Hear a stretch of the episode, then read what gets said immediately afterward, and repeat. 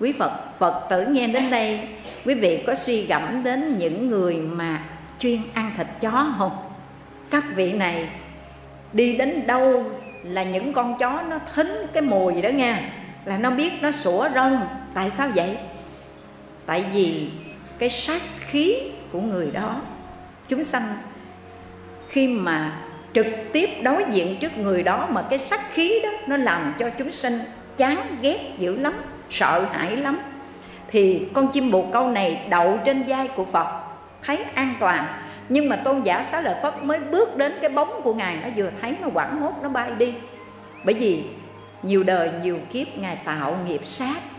Và cái sát nghiệp đó còn tích lũy lại, khiến cho chúng sanh thấy mà sợ hãi. Và đức phật nói, này xá lợi phất ơi, ông có biết không? Con chim bồ câu đó đã trải qua tám dạng kiếp luân hồi, chưa thoát khỏi cái nghiệp bồ câu. Ôi, mình nghe khủng khiếp quá. Bồ câu đó nó làm cái thân bồ câu tám dạng kiếp rồi đó, các vị. Mà không thoát khỏi cái nghiệp bồ câu. Cho nên triệt ngộ đại sư trong lời khai thị ngài nói, các vị ơi, đời này mà mình được nghe phật pháp, đó là điều diễm phúc vô ngần của mọi chúng ta đó là thiện căn là phước đức nhà là nhân duyên đó các vị và nghe được danh hiệu của Đức Phật A Di Đà, nghe được đại nguyện lực của ngài để phát Bồ đề tâm, tính thọ phụng hành, chấp trì danh hiệu cầu vãng sanh Tây phương cực lạc, thoát khỏi kiếp luân hồi, đó gọi là đại thiện căn, đại phước đức, đại nhân duyên. Các vị có biết không?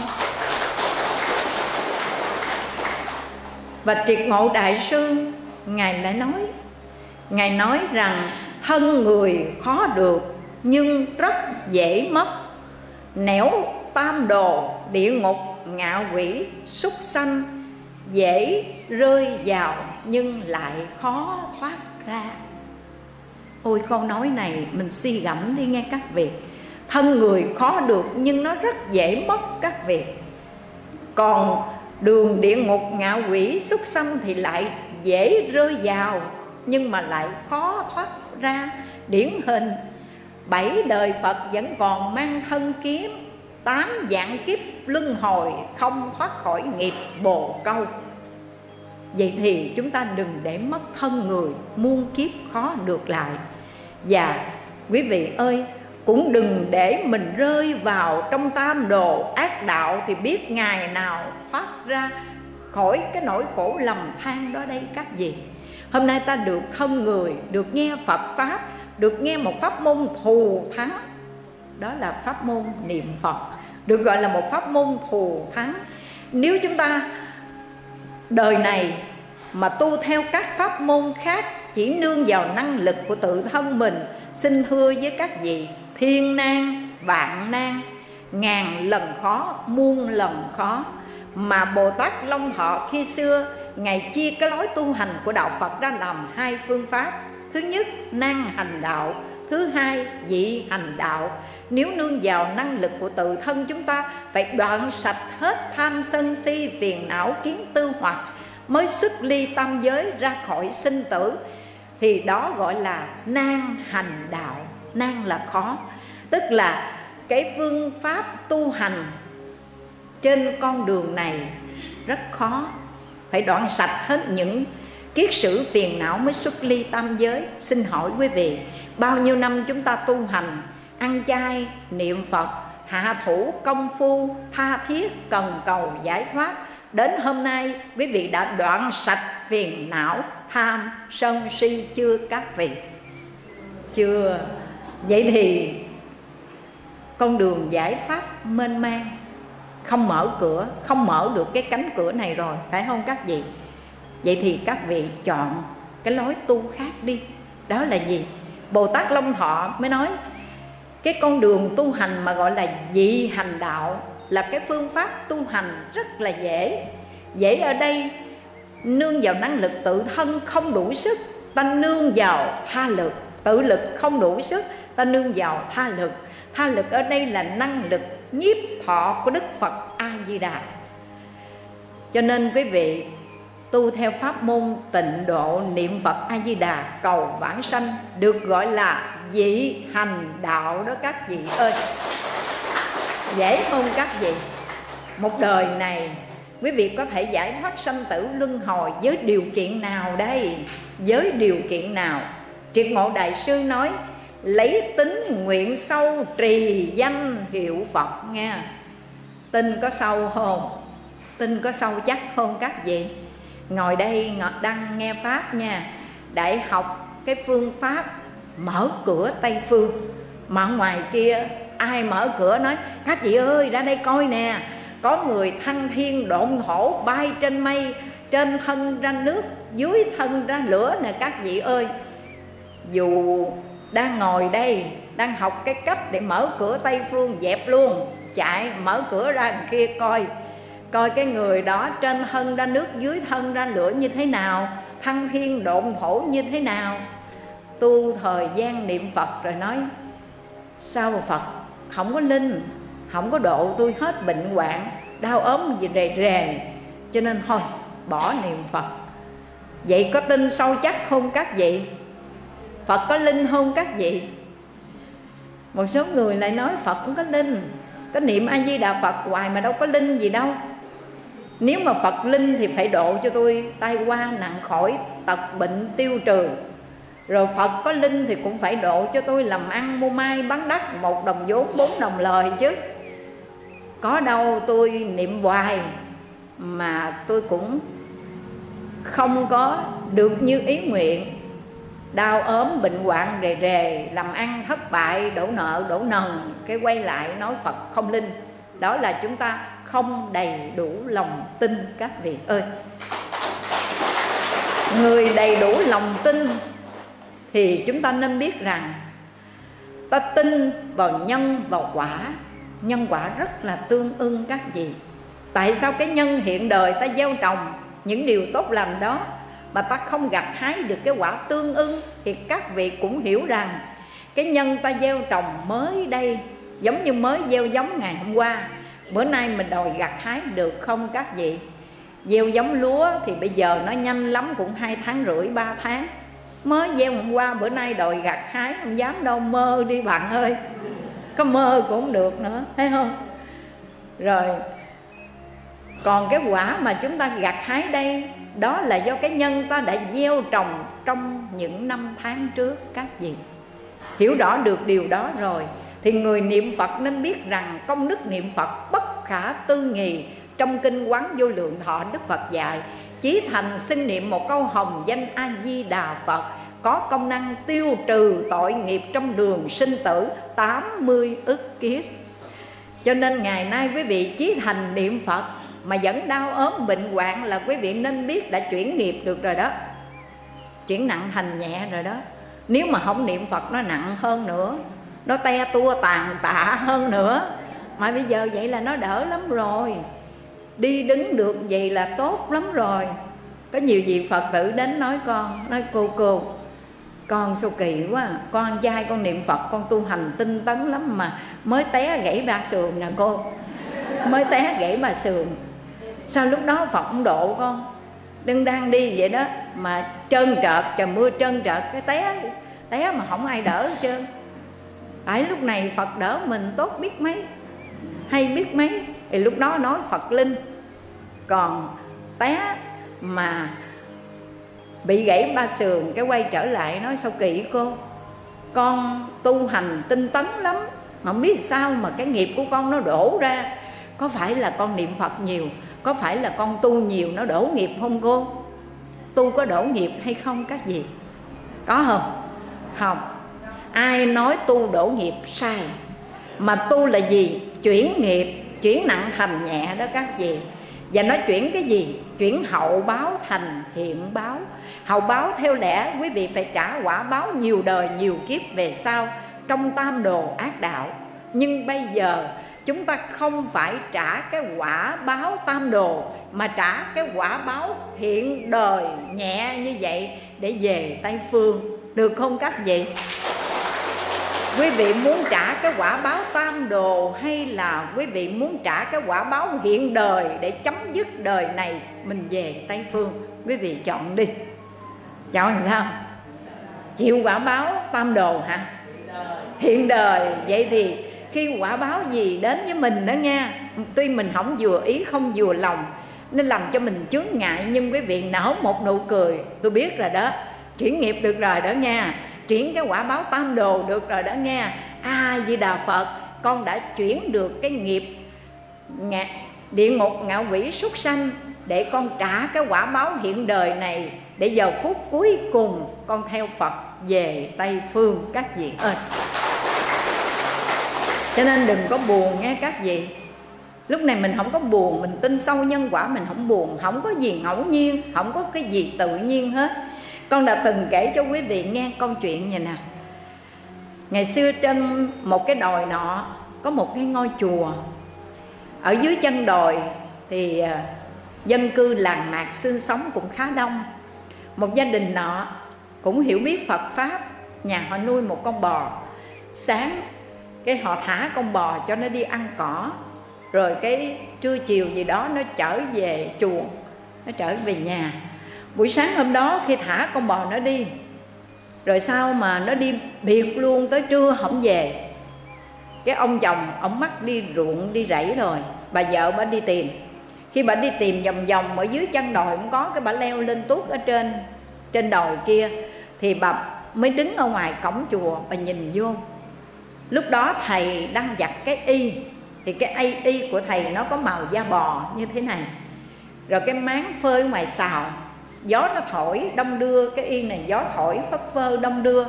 Bà ta đừng đứng nhìn ở phía xa thấy cái y màu da bò giống con bò mà thấy phất phơ phất phơ là giống như con bò nó đang đi tới đi lui đi tới đi lui nó cử động vậy nè. Cái bà rất an toàn bà nói thôi được rồi mày khùng quá ha cũng biết đi vô chùa ăn đám cỏ non đó nữa. Thôi được rồi, thì để đó đi, lát chiều ông chồng ông lên, ông xin bắt lại, chứ giờ ở trong sân chùa cũng an toàn quá rồi. Cái bà đi về nhà, chiều ông chồng đi rẫy về, bà vợ nói lên chùa xin bắt con bò lại. Sáng tôi thấy nó trong sân chùa đó, đang ăn cỏ trên trong sân chùa.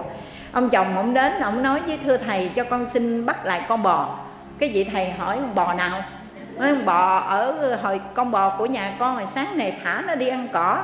Rồi vợ con đứng ở ngoài rào nhìn thấy con bò nó ở trong sân chùa của thầy à, thầy cho con nhận lại. Cái ông thầy nói sáng giờ tôi có thấy con bò gì đâu. Cái ông này, ông ngạc nhiên, ông nói, ủa, bà vợ nói vậy mà. Ông về ông kêu bà vợ lên.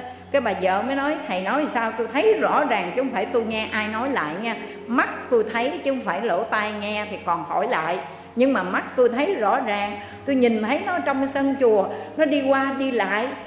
Vậy mà bây giờ thầy nói không có trong chùa là sao? Thầy bắt thầy thầy bắt con bò của tôi, thầy giấu ở đâu rồi? Hai vợ chồng làm giữ đòi ông thầy phải trả con bò, cái ông thầy nói tôi không biết con bò gì hết trơn trọi. Hai ông bà mới đem đến thưa quan làng. Quan làng mới mời thầy đến hỏi, thầy ơi, thầy có bắt giữ con bò của người ta không? Thầy trả lời, không vậy là hai vợ chồng này nói quan cho thầy hả? Không có quan. Vậy là thầy có bắt bò của người ta hả? Đâu có bắt. Vậy là người ta nói quan cho thầy, không có quan. Vậy hỏi thật, thầy thầy có bắt giữ con bò của người ta giấu ở đâu không? Tôi nói tôi không có bắt, tôi đâu không có biết gì đâu. Vậy là người ta nói quan cho thầy hả? Tôi nói không có quan. Quan làng mới nói, ông này sao mà ông tu hành cái tâm lý không có vấn đề hay sao vậy? Giờ hỏi thật lần lần nữa, thầy có bắt con bò của người ta không? Thầy trả lời, không. Vậy người ta nói quan cho thầy rồi, phải không? Không có quan đó. Thầy nói vậy. Cái thôi, quan làng mới mời đệ tử của thầy lên. Ký tên vào cái tờ giấy bảo lãnh cho ông thầy ông về. Và hỏi, nói với người đệ tử là, ông về ông hỏi coi, ông có bắt con bò của người ta giấu không? Tôi hỏi thì ông nói, không có bắt mà tôi nói là vậy người ta nói quan cho thầy hả? Ông nói không có quan. Vậy là sao? Tôi không hiểu luôn. Cái người đệ tử ký tên dẫn ông thầy về nói, thầy ơi, con hỏi thật thầy thầy có thấy con bò người ta lạc cái trong chùa mình, thầy có thấy không? Thầy có bắt giữ nó ở đâu không? Không, thầy không có thấy. Vậy người ta nói quan ức cho thầy hả? Không có quan. Thì người đệ tử nói gì sao? Không quan đâu, thầy nói con nghe coi. Nói hỏi gì chứ? Mình là người học phật, mình là người tu phật. Mình biết về nhân, về quả, giữa một biển người mênh mông bao la, tại sao người ta không đổ thừa ai? Ăn cắp bò của họ. Mà họ đổ thừa mình, chắc chắn đời trước mình cũng đã từng du khống cho người ta, nói người ta ăn cắp. Bây giờ người ta nói lại mình ăn cắp, thì nhân quả tương đồng quan ức cái gì mà kêu ca? Phải không các vị? Không có quan ức gì cả. Một biển người mênh mông bao la, tại sao người ta không nói ai? Lấy bò của họ mà nói mình. Quả quyết là nói mình, thì chắc chắn nó có có nhân duyên của nó. Nếu không phải là cái nhân, cái duyên hiện đời, cũng là cái nhân, cái duyên trong quá khứ, thì quan ức cái chỗ nào mà kêu ca? Không có quan gì cả. Vui vẻ đón nhận à không có quan ức gì cả. Vậy xin quý phật tử hiểu về nhân, về quả tin hiểu một cách sâu sắc về nhân, về quả rồi, thì ta hoàn toàn chịu trách nhiệm với những hành vi tạo tác của chính mình. Ta trồng dưa, ta được dưa, ta trồng đậu, ta được đậu, ta gieo nhân nào, ta gặt hái quả báo đó đó các vị ơi. Và một khi cái nhân, cái duyên mình đã gieo trồng, đến hồi mà nó trổ thành quả rồi, thì dù cho bay vút lưng trời, dù cho đáy biển trốn thời được đâu dù cho nấp dưới hang sâu, không nơi nào tránh quả sầu đã gieo đó nghe các vị. Không trốn tránh được nhân quả đâu. Tin hiểu đúng đắn về nhân, về quả rồi, ngày nay ta gieo trồng cái nhân. Niệm phật để cầu vãng sanh thì chắc chắn ta sẽ có cái quả thấy phật vãng sanh. Bởi vì nhân quả tương đồng. Có đúng vậy không các vị? Bằng niềm tin sâu sắc về nhân, về quả đó, và chúng ta tin tưởng vào lời chỉ dạy của thích ca mâu ni phật. Ngài không có dạy nói, nó giới thiệu chúng ta sẽ xưng niệm danh hiệu a di đà phật để cầu sanh về một thế giới thanh tịnh, trang nghiêm, tốt đẹp. Đó là thế giới cực lạc. Ngài không có nói dối mình đâu, ngài không có nói gạt mình đâu và chúng ta cũng tin tưởng vào đại nguyện nhiếp thọ của đức phật a di đà khi xưa trong quá trình tu nhân, đức phật a di đà còn là một vị tỳ kheo với pháp hiệu là pháp tạng. Ngài đã đối trước thế tự tại Vương Như Lai phát ra 48 lời thệ nguyện để tiếp dẫn chúng sinh. Trong đó đại nguyện thứ 18 vô cùng quan trọng.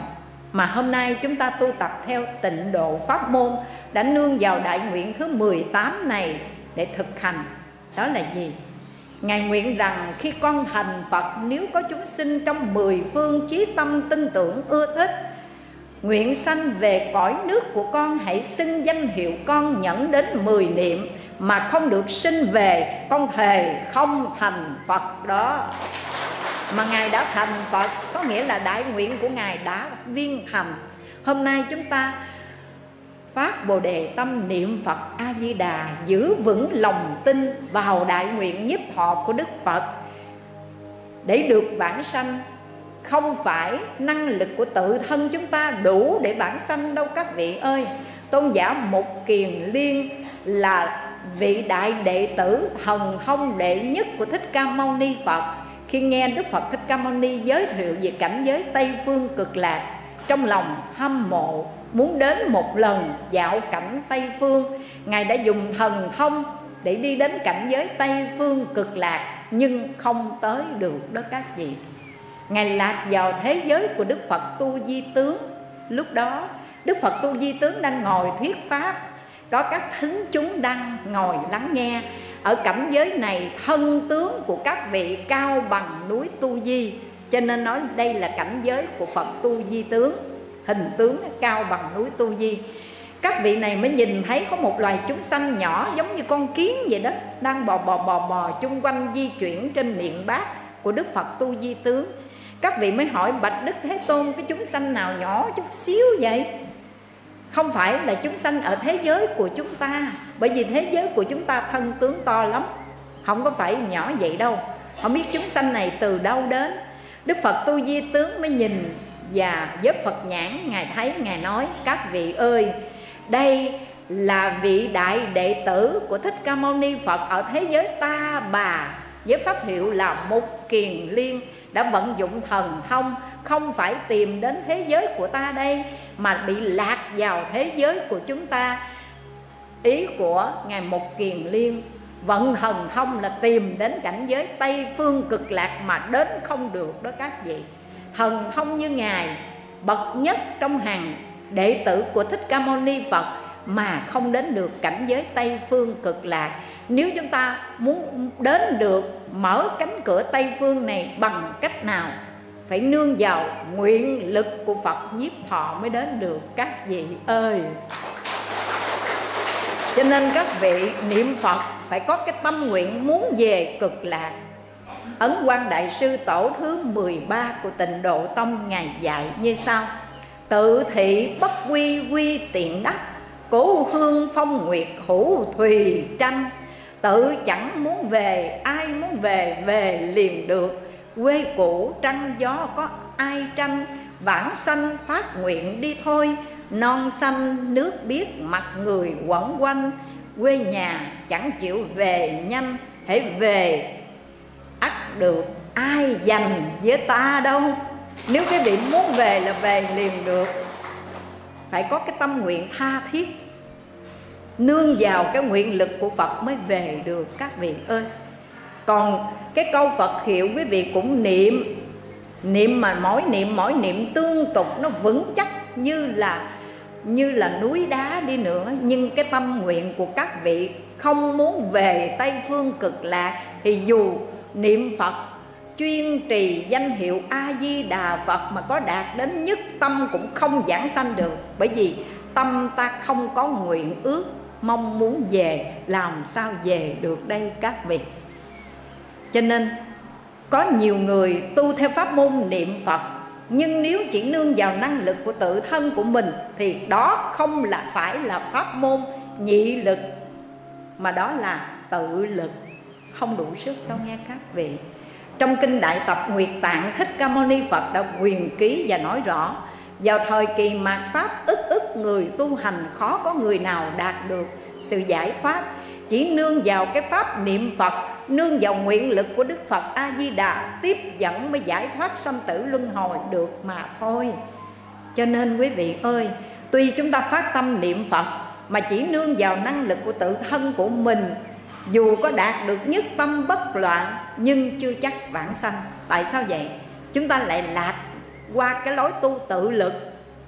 Phải gột sạch hết những kiết sử phiền não. Nếu một mãi may tình phàm chưa dứt, một mãi trần tư niệm chưa quên trong giờ phút lâm chung, cũng phải trở lại trong kiếp luân hồi, ba cõi thôi các vị nhưng chúng ta tu theo pháp môn tịnh độ. Một pháp môn gọi là nhị lực tức là nương hai năng lực, tự lực và tha lực. Tự lực là năng lực của bản thân ta và tha lực là năng lực nhiếp thọ của đức phật a di đà cho nên có được vãng sanh hay không, người niệm phật có cái tâm nguyện muốn cầu sanh cực lạc. Quý vị có muốn về tây phương hay không?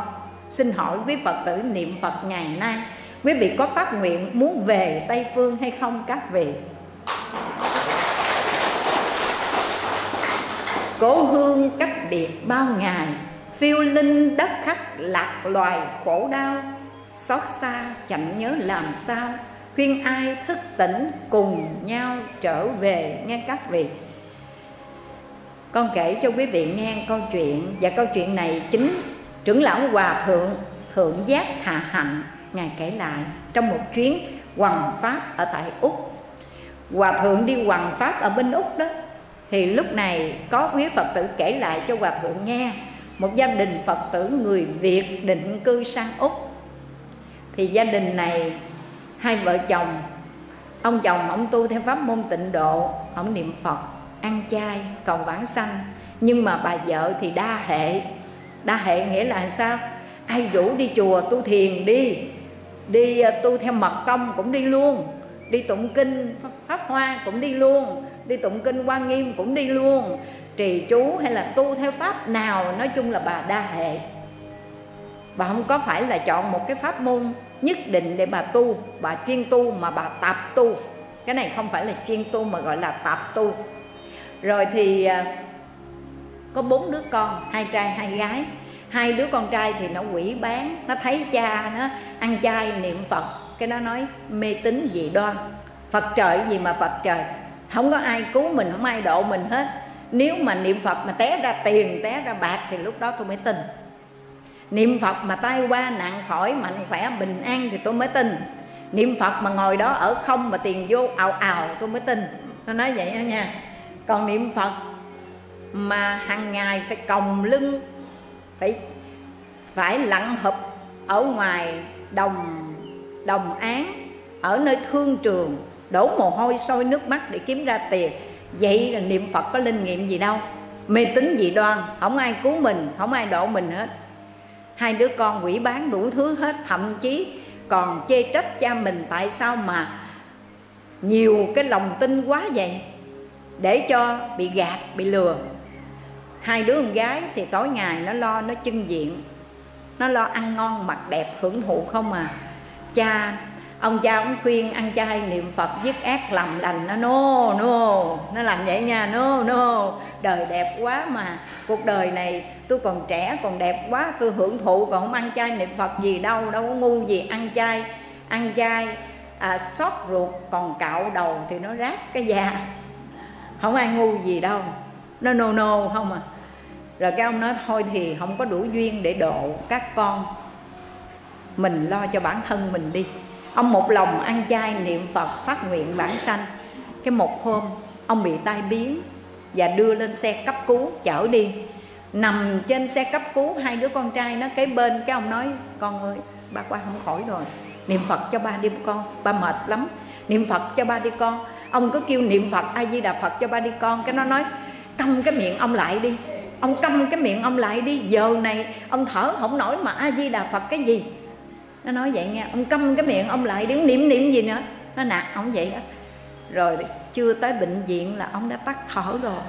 Mà giờ phút cuối cùng ông kêu niệm phật cho ba đi. Ba không qua khỏi rồi, con ơi, niệm phật cho ba. Nó còn nói câm cái miệng ông lại đi, không có niệm cái gì hết trơn á. Giờ này thở không nổi, mà còn niệm là niệm cái gì? Ai cứu mình đâu? Rồi đưa đến bệnh viện, cái bác sĩ kiểm tra, cái gì nó cũng về, con số không hết rồi. Tức là nó chết lâm sàng rồi mà ở bên nước ngoài, nó không phải giống như Việt Nam của chúng ta đâu các vị. Chết mình đưa về nhà mình lo tang lễ, phải không? Cái mình hộ niệm, quá triệt sướng luôn rồi. Còn bên đó, quý vị ơi, chết làm hồ sơ thủ tục đưa vô nhà xác, đưa vô phòng lạnh nhà xác đó. Rồi không phải như vậy, chờ khi nào mình đăng ký nhà hoàng đó, rồi từ ở trong cái nhà xác đó, phòng lạnh đó mình đăng ký nhà hoàng xong rồi, cái xe nhà hoàng mới đến lãnh cái xác đó, chở về cái nhà hoàng để làm tang lễ chứ không được đưa về nhà. Ở bên nước ngoài là vậy đó. Thì ông ông này, vị cư sĩ này đã nằm ở trong nhà xác phòng lạnh 24 tiếng đồng hồ, tức là một ngày, một đêm, để chờ cho bà vợ và mấy đứa con làm thủ tục đăng ký nhà hoàng. Tại vì phải đăng ký làm thủ tục đàng hoàng mà đúng 24 tiếng đồng hồ để trong phòng lạnh nhà xác đó. Mà ở trong cái phòng lạnh đó âm 30 độ, âm 30 độ. Không độ là nước đóng băng, nước nước đá rồi. Nhưng mà âm tức là trừ 30 độ nó dưới nữa. Mà một ngày, một đêm 24 tiếng đồng hồ cái xác của ông đã đưa vào trong phòng lạnh đó. Tối đêm hôm đó, ông về ông báo mộng, ông kêu, bà vợ tôi chưa chết, sao đưa tôi vào phòng lạnh vậy? Tôi chưa chết mà sao bỏ tôi vô nhà xác vậy? Mà không phải gọi báo một lần, gọi báo trong đêm đó ba lần. Bà này bà nghe như vậy, cái bà nói không được rồi, không được rồi. Nhất định phải đi vào trong nhà xác và bắt buộc bác sĩ phải kéo cái xác ông này ra coi. Ông nói ông chưa chết mà sao bỏ ông vào nhà xác vậy? Kiểm tra đàng hoàng lại một lần nữa, bởi vì ông báo mộng một đêm ba lần. Thì bà với lại bốn đứa con, hai trai, hai gái vào trong bệnh viện và yêu cầu bác sĩ đến nơi nhà xác đó để kéo cái hộp mà để cái xác của ông đó cho gia đình chứng kiến tận mắt thấy một lần cuối cùng. Ông này đã chết chưa? Chứ ông báo mộng là ông nói ông chưa chết mà sao đưa ông vào nhà xác? Quý vị biết không? Bác sĩ nói, thôi được rồi, muốn thì tôi dẫn tới cho. Ta làm bác sĩ mấy chục năm trời luôn mà? Có bao giờ có cái sự cố này xảy ra đâu ta đã chết lâm sàng rồi thì mình ta mới đưa làm thủ tục, mới đưa vào trong nhà xác. Mà một ngày, một đêm 24 tiếng đồng hồ trong nhà xác âm 30 độ như vậy. Vậy mà khi đi đến nơi, kéo cái xác trong phòng lạnh ra, kéo cái xác ổng ra, nó bốc khói bởi vì nó lạnh đó nó bốc khói lên. Vậy mà con mắt ông chớp chớp vậy nè. Cái mắt ông chớp chớp ông nói, tôi chưa chết niệm phật cho tôi tôi mới đi. Ông nói vậy đó ôi, bác sĩ ta lạnh người luôn. Chết. Cái trường hợp này người ta bị thương một cái là ở tù. Phải không các vị? Tại sao mình khám nghiệm là chết rõ ràng rồi mà bây giờ tự nhiên ông chấp mắt, ông nói ông chưa chết? Và niệm phật ông mới đi. Mà khi kéo ông ra khỏi rồi mới gia đình xúm nhau, lúc này bà vợ với bốn đứa con, lúc này nó niệm a di đà phật a di đà phật a di đà phật. Nó niệm quá chừng nó niệm luôn. Nó chỉ, nó run rẩy, nó sợ rồi, nó chắp tay, nó niệm phật. Niệm một tiếng đồng hồ, cái ông cười, ông nói, giờ tôi đi đây. Rồi cái ông cười cho ông nhắm mắt, ông chết cái bác sĩ nói, tôi bó tay luôn á. Không bao giờ mà có cái sự kiện trong cuộc đời. Tôi làm bác sĩ mấy chục năm, làm gì có cái sự kiện. Người chết lâm sàng rồi, chết đi mà sống lại bắt gia đình niệm phật cho ông một tiếng đồng hồ rồi ông mới đi thiền. Cái này mà bác sĩ lạng quạng nghe là bị ở tù đó, là sạc nghiệp luôn đó. Nhưng mà cái bà vợ bà biết nguyên nhân vì sao ông chồng đã chết rồi, không phải ông chết đâu. Nhưng mà sống lại, đây là một kỳ tích, phải không các vị? Kỳ tích này chỉ một tiếng đồng hồ, ông sống lại khi ở trong nhà xác 24 tiếng đồng hồ mà âm 30 độ như vậy kéo ra mà con mắt của ông chớp và ông nói, tôi chưa chết, niệm Phật tôi mới đi. Thì bắt buộc gia đình xúm lại mà niệm Phật. Niệm Phật cho ông đúng một tiếng đồng hồ rồi xong ông cười, ông nói, rồi, tôi đi đây. Quý vị thấy không? Khi ông sống mấy chục năm ở đời, ông hết lời khuyên bảo vợ con, phát tâm ăn chay niệm Phật, nó, no no no no. Nó còn nói là mê tín nó còn bài bác đủ thứ nhưng mà chứng kiến cảnh ngộ đó rồi. Cái ông chết đi, ông sống lại, có một tiếng đồng hồ mà nó có giá trị là cả gia đình của ông đồng phát bồ đề tâm ăn chay niệm phật đó các vị. Tuyệt vời hơn có một tiếng đồng hồ mà ông lập kỳ tích, độ được gia đình của mình, chết đi sống lại cho nên con kính khuyên quý phật tử nha, tin sâu, nguyện, thiết và hành chuyên.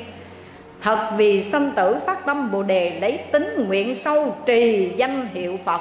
Trì có nghĩa là nắm giữ một cái cái danh hiệu của Phật A-di-đà. Mà ở đây con xin trích dẫn lời của U Đàm Đại Sư đời nhà Đường. Ngài nói như sau. Chỉ một câu A-di-đà thôi, Đó là viên mãnh tướng phá địa ngục. Chỉ một câu a di đà đó là thanh gươm báo chém bày tà. Chỉ một câu a di đà là chiếc thuyền giúp cho chúng ta thoát khỏi dòng sông sanh tử. Chỉ một câu a di đà là đường tắt trở về nhà đó các vị ơi. Hãy nắm chặt một câu a di đà phật bằng niềm tin sâu sắc nghe các vị tin như thế nào? Dù cho hôm nay Đức Phật Thích Ca Mâu Ni có xuất hiện trước mặt chúng ta và nói rằng Con ơi, trước đây ta vì phương tiện dụ cho các con Bởi vì cái cõi ta bà này khổ quá Dụ cho các con có một cái cảnh giới an vui đó là tại cảnh giới Tây Phương cực lạc Để cho các con đừng tham luyến cái cảnh duyên ta bà này Mà cầu sanh tu hành cầu sanh về cảnh giới đó. Lúc đó là ta phương tiện ta nói vậy thôi mà không có cõi tây phương cực lạc gì đâu, cũng không có đức phật a di đà gì đâu. Bây giờ ta chỉ cho con một cái pháp tu khác. Vậy thì quý vị đang tu niệm phật để cầu vãng sanh đây. Mà quý vị có thấy phật thích ca hiện thân nói với mình như vậy, quý vị có bỏ niệm phật không? Lúc này quý vị cũng chấp tay và nói rằng, phật ơi, con biết rõ căn cơ của con con biết rõ căn cơ trình độ của con con giống như một thằng què vậy đó. Con đâu có đủ sức là leo lên đỉnh núi cao, con đâu có đủ sức để vượt khỏi trùng dương dạng dặm. Con phải nương vào tha lực của phật, nhiếp thọ, tiếp dẫn cho con. Bởi vì con giống như một thằng què, con không có đủ sức. Con chỉ a di đà phật, nương vào bản nguyện của a di đà phật để được bản sanh một đời này còn nương vào năng lực của tự thân, con biết con vô phần, bởi vì tham sân si phiền não của con đầy dẫy, con chấp trước, con tham ăn, tham ngủ, tham tham cái gì đủ thứ hết, tình, tiền, danh, lợi. Con chưa buông bỏ được, nhưng chỉ có một cái, con đủ niềm tin nơi đức phật a di đà cho nên, ngày nay con phát lòng niệm phật để nguyện một đời thành tựu sự nghiệp bản sanh.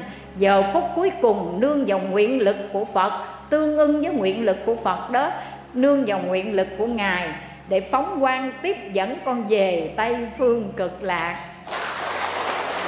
Con xin cảm ơn phật đã chỉ dạy cho con một cái phương pháp tu hành.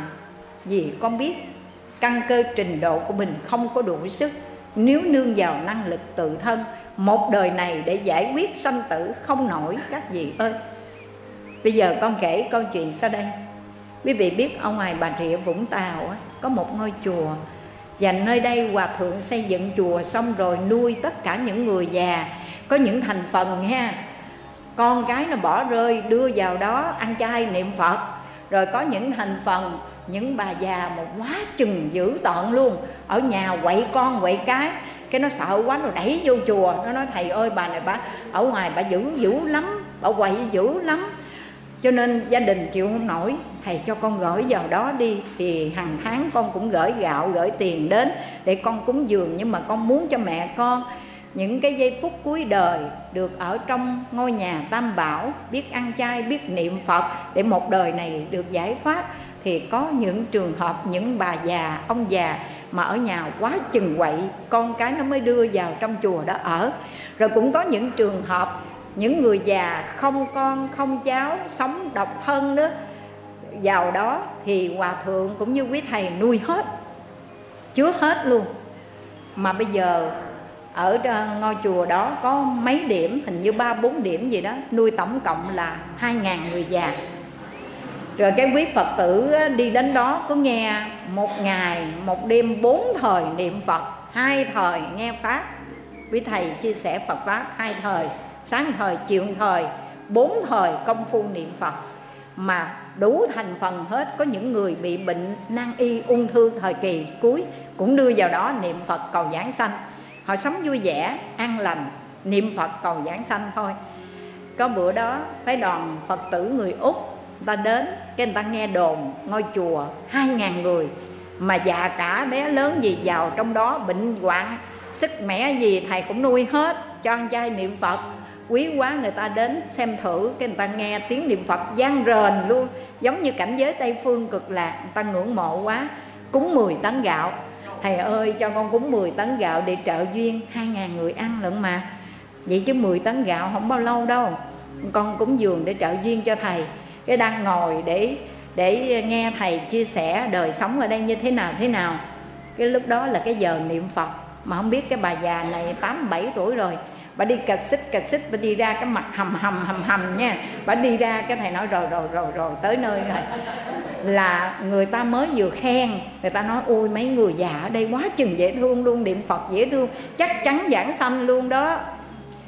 Vậy mà người ta mới vừa khen, vậy bà hầm hầm, bà đi ra nha. Cái thầy nói, phải chi mà có một cái người nào ở gần đó thầy kêu chặn bà đó lại liền rồi đó nha.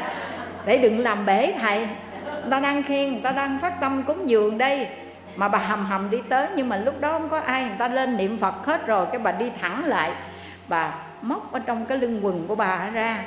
Cái gì quý vị biết không? Cái quần nhỏ của bà. Mà thầy đưa, bà đưa ngay trước mặt thầy, cái bà nói, thầy, cái con nào nó cắt đứt cái quần nhỏ của con nè thầy? Trời ơi, lúc đó thầy bể mặt luôn. Quá về quê với quý phật tử luôn. Nhưng mà thầy cười thầy cười giả lả, cái thầy nói, rồi, được rồi lát tôi mua tôi đền cái khác cho. Cái nghe thầy nói vậy bà còn lãi nhảy lãi nhảy cái thầy nói, rồi được chưa? Đi về niệm phật đi, chút xíu nữa tôi mua cái khác tôi đền cho. Cái bà quay lưng bà đi, bà mới vừa đi ra tại già mà, tám, bảy tuổi rồi, bà đi cà xích xích, mới vừa bước ra hai, ba bước.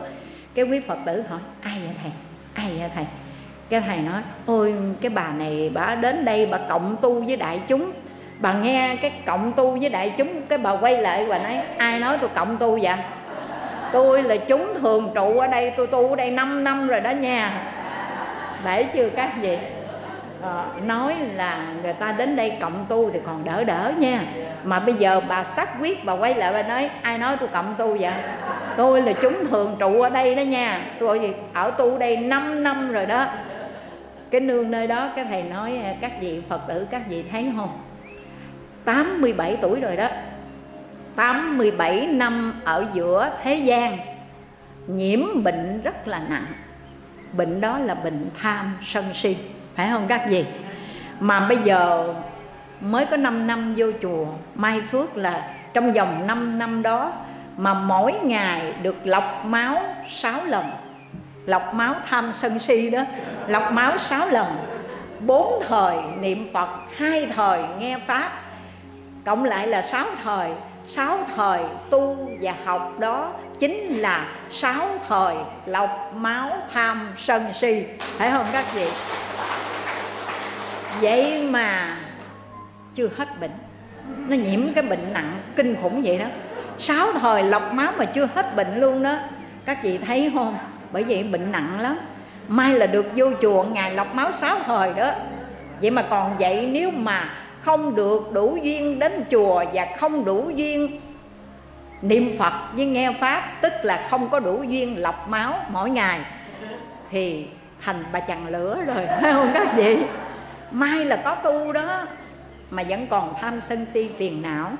Cho nên quý vị ơi nếu mà nói nương vào năng lực tự thân của chúng ta một đời này để đoạn sạch hết những kiết sử phiền não, mới ra khỏi ba cõi thiên nan, dạng nan, ngàn lần khó, muôn lần khó. Vậy thì các vị hãy phát bồ đề tâm xưng niệm phật danh cầu sanh tịnh thổ, được không các vị?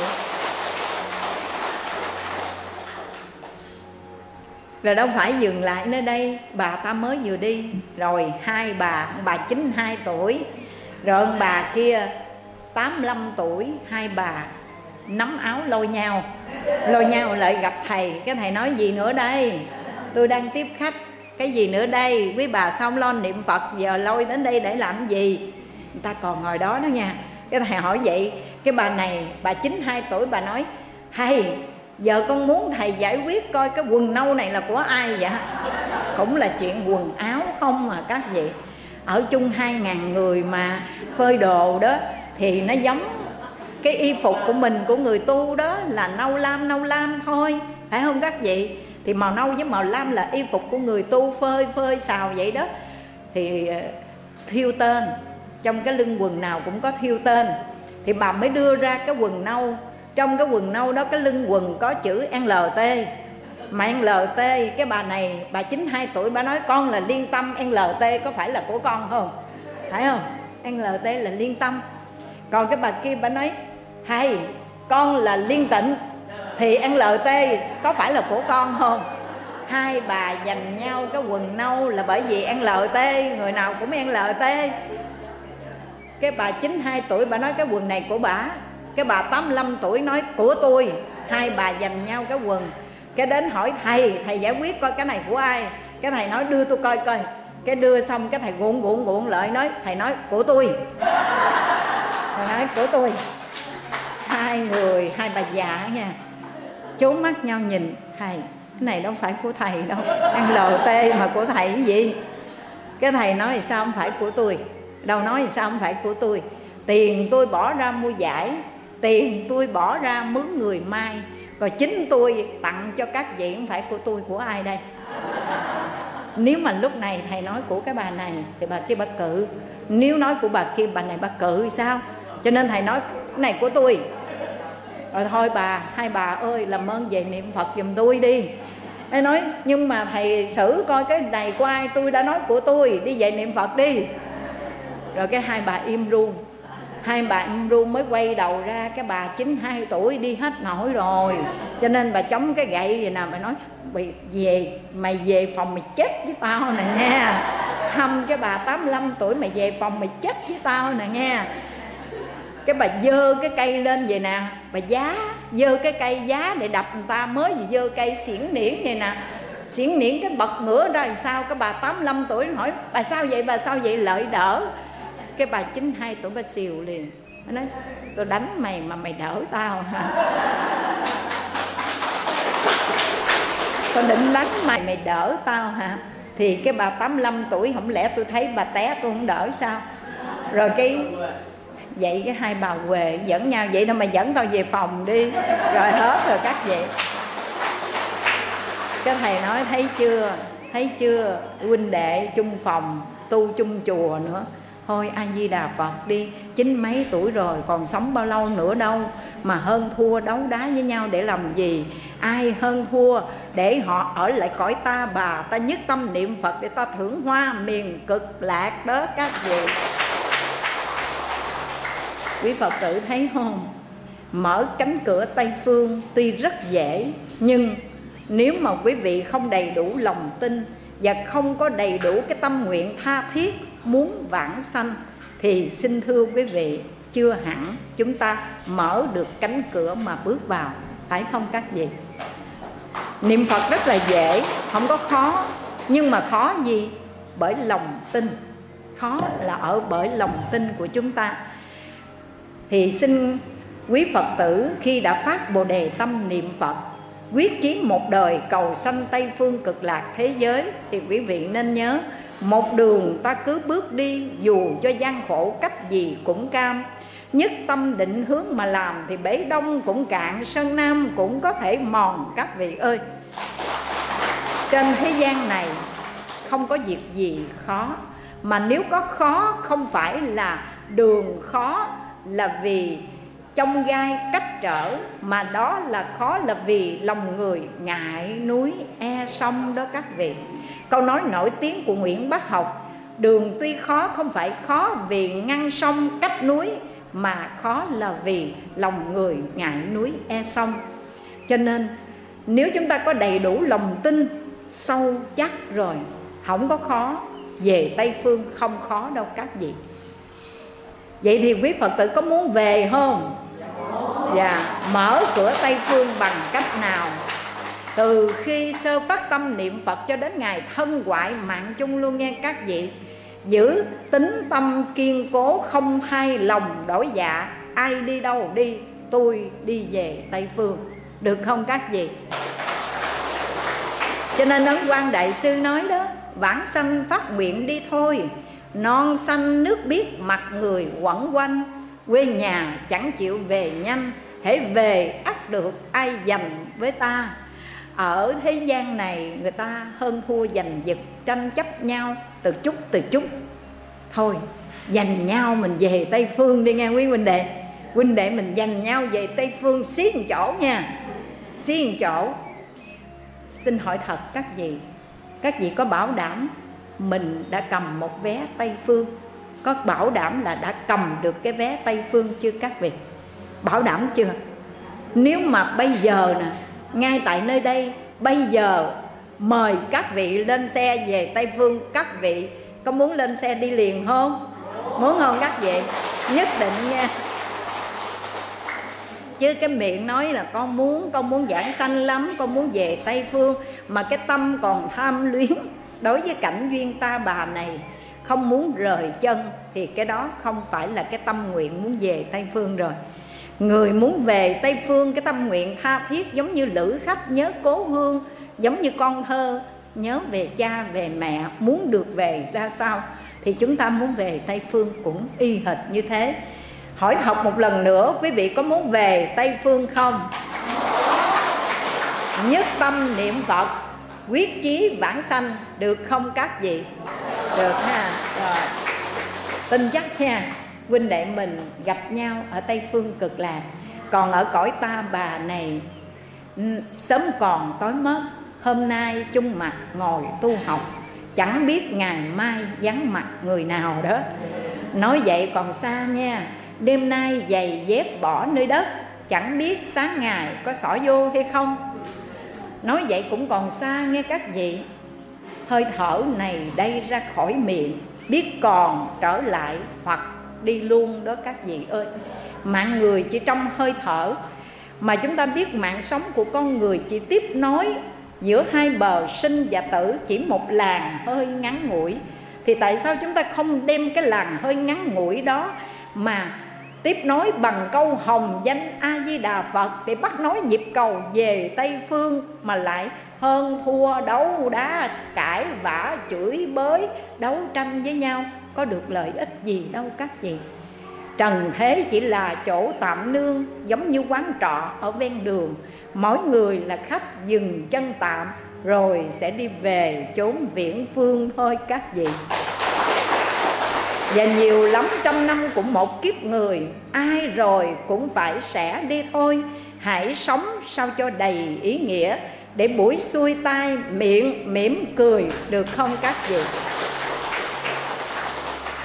Và để mở cánh cửa tây phương, để mỗi hành giả chúng ta đặt chân vào trong ngôi nhà tịnh độ đó.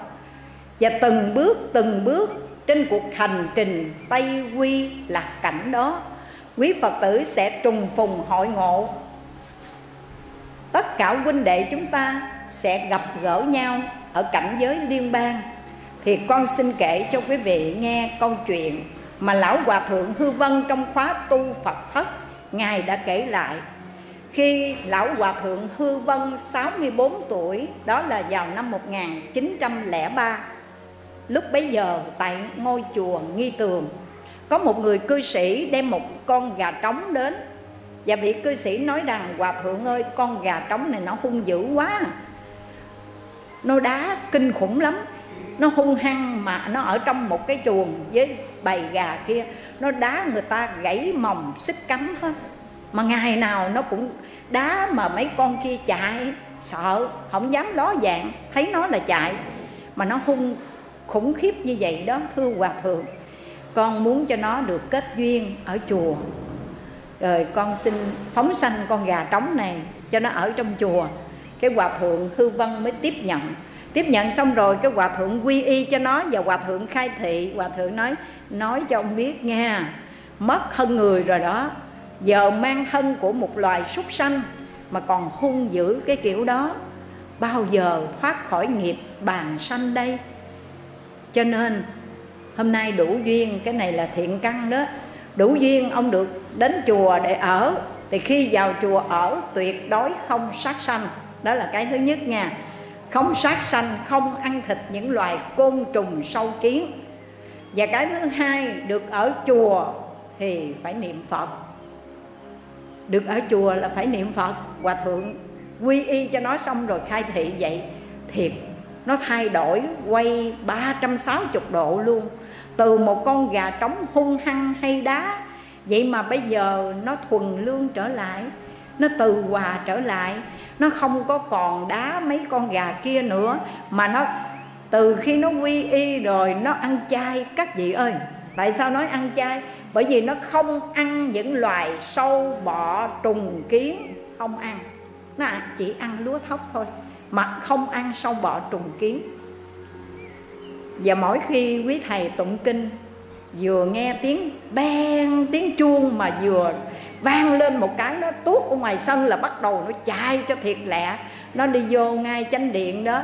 Cái nó đứng, nó nhìn vô, nó ngẩn cái mỏ, nó nhìn vô ngay trong bàn phật mà suốt một thời, một tiếng đồng hồ. Rồi quý thầy mà đi kinh hành là nó lẻo đẻo, nó đi theo sau nha. Rồi quý thầy mới dạy a di đà phật. Nó, con gà thì nó ật ật ật ật thì nó cứ ật ật ật ật chứ nó đâu có niệm phật được đâu mà ật ật ật ật nó vậy đó là a di đà phật mà nó cứ ật ật ật ật. Rồi nó đi kinh hành theo quý thầy. Nó ở trong chùa được 3 năm. Ngày đó khi nó đi kinh hành được ba vòng xong cái nó đi thẳng vô trong chánh điện luôn. Ngay bàn phật cái nó đập cánh ba cái, nó cúi đầu, nó gật đầu xuống ba cái. Rồi nó, ác ác ác ác, đứng giảng sanh. Các chị ơi mà nó ợt ợt ợt ợt xong rồi cái nó đứng, nó chết. Cái hòa thượng hư vân nói, quý quá thai, quý quá thai, thành tựu được rồi đó. Được ở chùa ba năm, được nghe kinh, nghe câu phật hiệu và nghe được lời khai thị của hòa thượng mà nó tránh không sát sanh, không ăn những loài sâu bọ trùng kiến là cái thứ nhất. Thứ hai đến giờ công phu tu tập của quý thầy thì nó cộng tu nghe cái ben là nó chạy vô liền đó. Có khi nó chạy trước quý thầy nữa.